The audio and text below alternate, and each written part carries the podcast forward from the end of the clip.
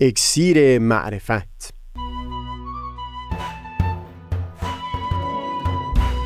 مروری بر مزامین کتاب ایقان این گفتار نقشی نو شهر عشق.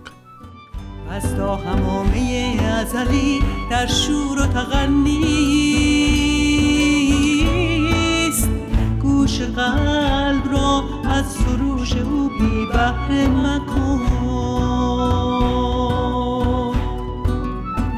از تا همامه ازلی در شور و تغنیست گوش قلب را از سروش او بی بهره مکن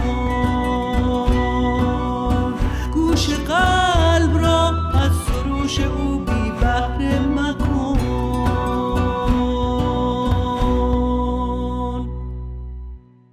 دوستان سهیل کمالی هستم. در گفتار پیشین به تفصیل سخنی گفتیم از تغییری که زیر تاثیر بیانات و تعالیم حضرت بهاءالله پدید آمده بود در نحوه مواجهه بهایان با خشونت. اینکه نه با نشان دادن همون خشونت بخوان رفتار مشابهی را از خودشون بروز بدن و هم نه اینکه با پذیرش منفعلانه خشونت ادامه اون رو برای مدت زمان نامحدودی تضمین بکنه. در پایان همون گفتار وعده ای دادم به اینکه این گفتار رو با ذکر نمونه در دوران خود حضرت بهاءالله آغاز بکنیم. ما در هر دو گفتار گذشته اشاره داشتیم به بیانی از حضرت بهاءالله در لوح دنیا. نمونه که میل دارم به اون اشاره بکنم مربوط به بخش دیگری از بیانات حضرت بهاءالله در همین لوح دنیا هست.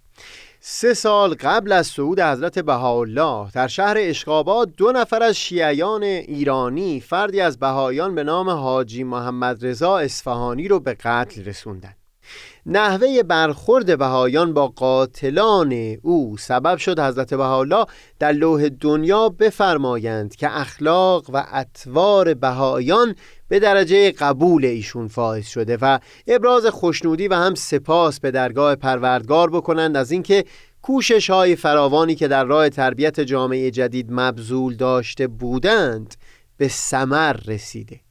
از اونجا که این مواجهه بهایان ساکن اشقابات نمونه کاملا بارزی هست از الگویی که انتظار می‌رفت بهایان در رفتار خودشون پیش بگیرن بگذارید این گوشه از تاریخ رو با تفصیل بیشتری وارسی بکنیم.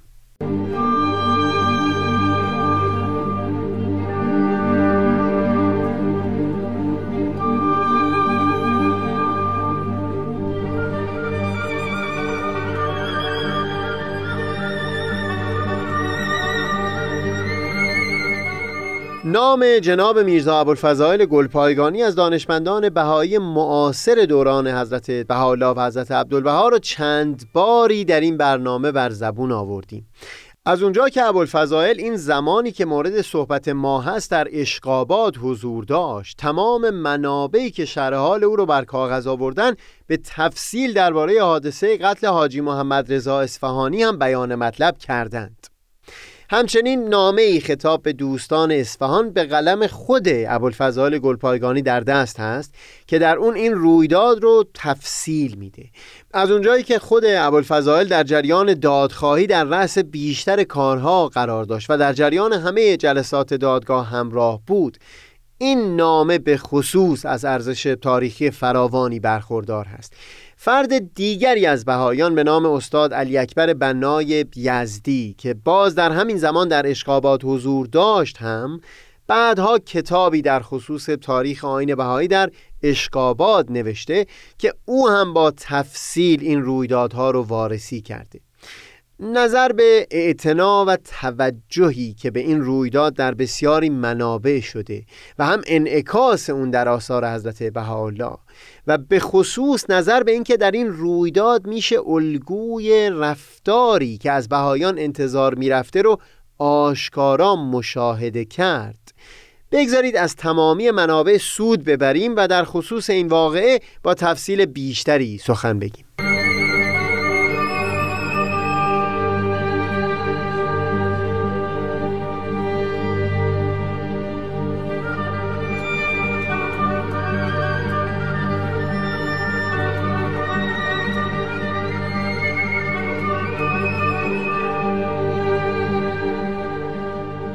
یازده سال قبل از صعود حضرت بهاءالله منطقه خارزم که عمدتا ترکمنستان امروزی رو تشکیل میده ضمن قراردادی از خاک ایران جدا شد تا زمینه خاک روسیه بشه. کم کم شماری از بهایان در شهر اشقابات که بخشی از همین منطقه بود سکونت اختیار کردند. چند نفری هم بودند که بعد از اینکه در عکا به حضور حضرت بهاءالله مشرف شدند به طور خاص به اونها فرموده بودند که در شهر اشقابات ساکن بشن. یکی از این افراد حاجی محمد رضا اصفهانی بود. حاجی محمد رضا از اون گونه آدم ها بود که بعد از اینکه به آین بهایی ایمان آورد بی محابا درباره تعالیم بهایی و ظهور حضرت بهاءالله با عموم مردم صحبت می‌کرد و همین هم سبب شده بود اقامت او در یک محل امکان پذیر نباشه.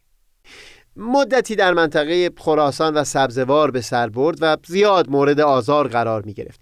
بعدتر راهی اصفهان میشه یعنی محلی که خانواده و خیشاوندانش زندگی می‌کردند در اونجا هم باز با او دشمنی می‌کنن و حتی معاندین موفق میشن زل سلطان حاکم وقت رو وادار بکنن که حکم جلب او رو صادر بکنه. حاجی محمد رضا در خفا از اصفهان بیرون رفت و بعد از تغییر چند مکان بالاخره به دیدار حضرت بهاءالله در عکا مشرف شد. در پایان دوران ملاقات خودش از حضرت بهاءالله جویا شد که هر کجا اشاره بکنند مقیم خواهد شد. در پاسخ او حضرت بهاءالله فرمودند بروید به اشکابات تا ببینیم چه می شود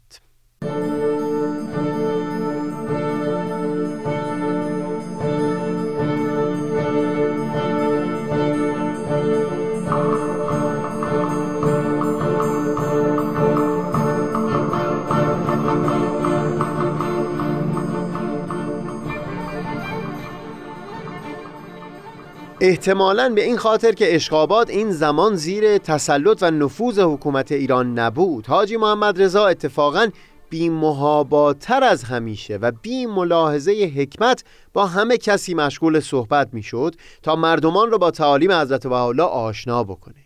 من سهیل در این سلسله گفتارها معمولا تلاشم این بوده به نحوی و لحنی سخن بگم. که نگاه های مختلف به دین رو هنگام سخن گفتن لحاظ کرده باشم.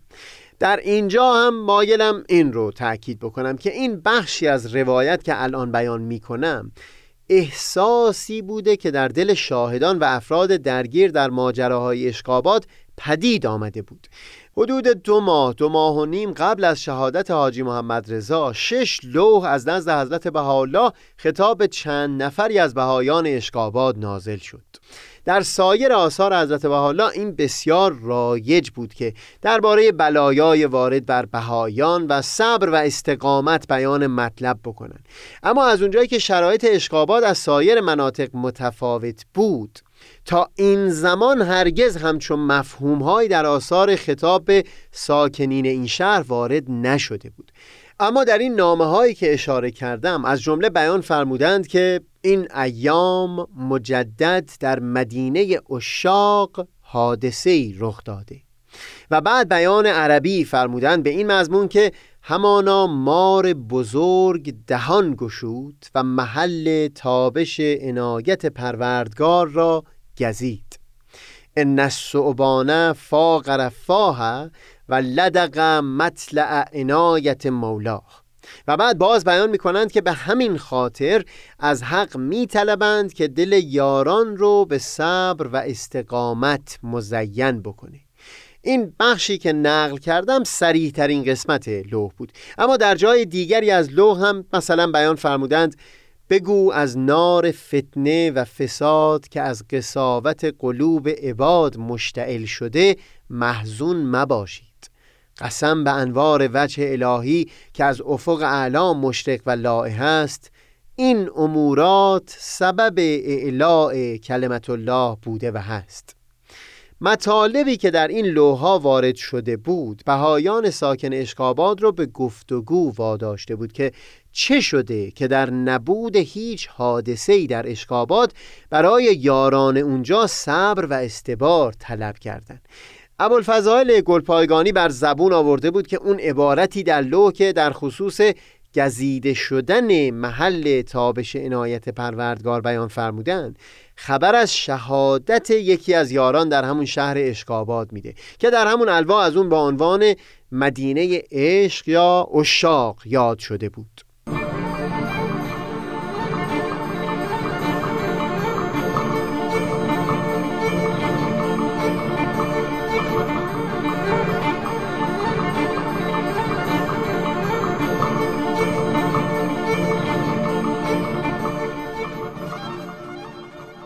ماه بعد از این گفتگوها سال جدید قمری یعنی سال 1307 آغاز شد شیعیانی که در اشقابات ساکن بودن برای انجام مراسم عزاداری دهه محرم تدارک می‌دیدند. اتفاقا یکی از دو محلی که برای اجتماعات خودشون تهیه دیده بودن رو حاجی محمد رضا به طور رایگان در اختیار اونها گذاشته بود و حتی خودش با تقدیم وجوه یا فراهم کردن فرش و ظروف مساعدت کرده بود با این همه به خاطر معروفیتی که حاجی محمد رضا داشت اهل قرض و اناد دیرگاهی بود که در کمین قتل او نشسته بودند. خصوصا پنج شش نفر بودن از میان تجار و علما که محرک ارق شرارت در دل چندین نفر از الواد شده بودند و برای قتل حاجی محمد رضا فتنه انگیزی می‌کردند. متاسفانه همون وجوهی که خود حاجی تقدیم کرده بود رو صرف دادن رشوه و انعام و اجرت به قاتلین او کردند. در طول ده روز محرم چون سربازهای حکومتی برای کنترل اوضاع حضور داشتند اوباش نتونستن نقشه که در سر داشتن را عملی بکنند. دو روز بعد از اتمام مراسم آشورا یعنی صبح روز دوازدهم محرم بود که وقتی حاجی محمد رضا از بازار گذر می کرد دو نفر از الوات اهالی تبریز خنجر بیرون کشیدن و به سینه و پشت و پهلوی او زخمهای کاری وارد آوردند. مردم هم که پیشتر از اثر فتنه انگیزی های اون پنج شش نفر مستعد این ماجرا بودن اون دو جوان سی ساله رو تحسین می‌کردن که پیرمرد هفتاد ساله رو اونطور از پا در آوردن اونطور که در الواح حضرت بهاءالله هم بیان شده سی و دو زخم بر جسم او وارد آورده بودند بیش از 500 نفر از کسبه و افراد حاضر در باطن با قاتل ها متفق بودند و به خصوص برای اینکه نقش خودشون در این ماجرا برملا نشه امکان فرار اون دو قاتل رو هم مهیا کردند. منتها رئیس پلیسی که حضور داشت در نزدیکی مرز ایران به اونها رسید و در برابر مقاومت این دو شخص پیشنهاد داد که اگر در دادگاه بیان بکنند که به مقدسات ما توهین کرده بود طبق قانون روس خلاص خواهند شد. با این ترفند بود که هر دو جوان قاتل در زندان حکومتی محبوس شدند.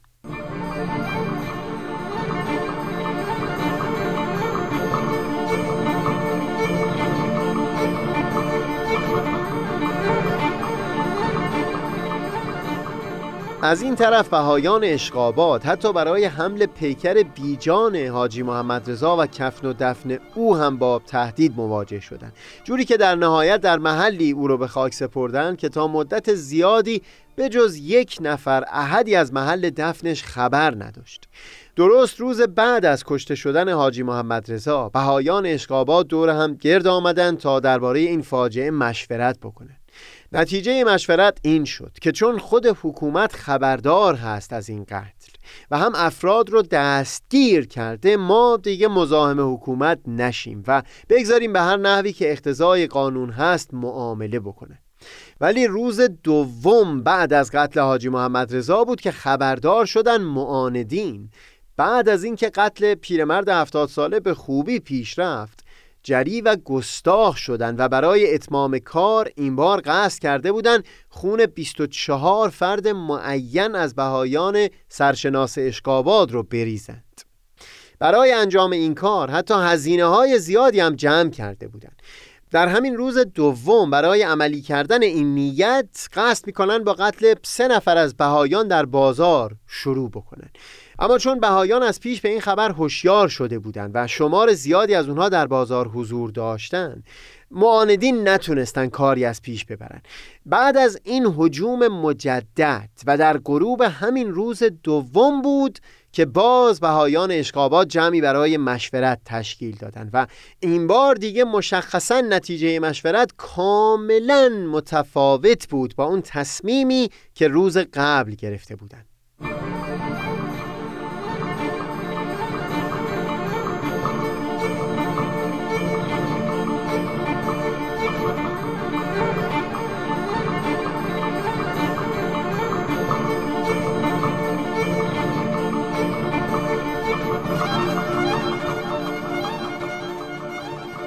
نگرانی که این زمان در دل بهایان پدید آمده بود این بود که شهروندان یا به اصطلاح اون زمان رعیت ایران بودند و برای روس محافظت اونها لازم نبود. و چه بسا که دلیل محکمی نمی‌دیدند که بخوان مداخله در سیاست ایران بکنند اتفاقا در این زمان ناصر شاه در سفر اروپا به سر می برد ایرانیان مقیم اشقابات برای او تلگراف فرستادند که ما یکی از بهایان سرشناس که دشمن دولت و ملت و دیانت هست رو به قتل رسوندیم و از عطوفت شاهانه در قلع و قمع این طائفه امیدوار حمایتیم.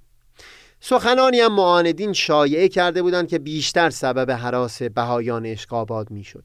در هر حال در جمعی که غروب روز دوم تشکیل شد این بار با توجه به نیت معاندین و قصدی که کرده بودند برای ریختن خون شمار بیشتری از بهایان نتیجه مشورت این شد که برای بیان اونچه رخ داده بود یعنی هم ماجرای قتل و هم تهدیدهای جانی بعد از اون و هم در میون گذاشتن نام افرادی که محرک این فتنه شده بودند به حکومت دادخواهی بکنند. به همین منظور جمعی از بهایان بر در خانه پاکم منطقه خارزم ژنرال قمروف حضور پیدا کردند.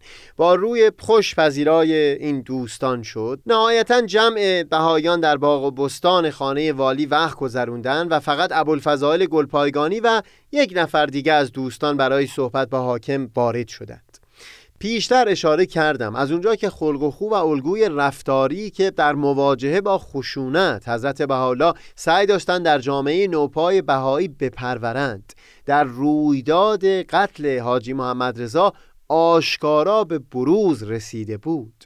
خوشتر این هست که این واقعه رو با تفصیل بیشتری وارسی بکنیم. بگذارید ادامه ماجرا رو در گفتار بعدی پی بگیریم.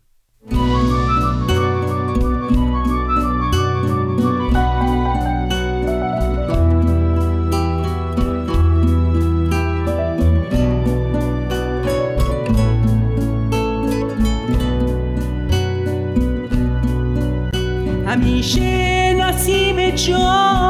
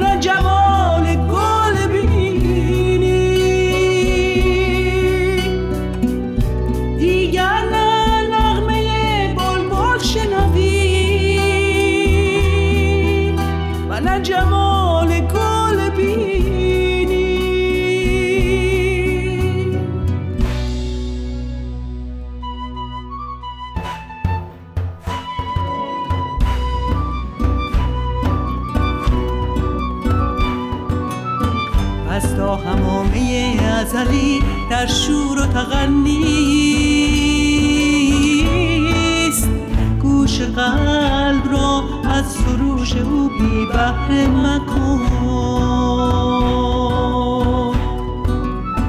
پس تا همامه ازلی در شور و تغنیست گوش قلب را از سروش او بی بهره مکن. گوش قلب را از سروش او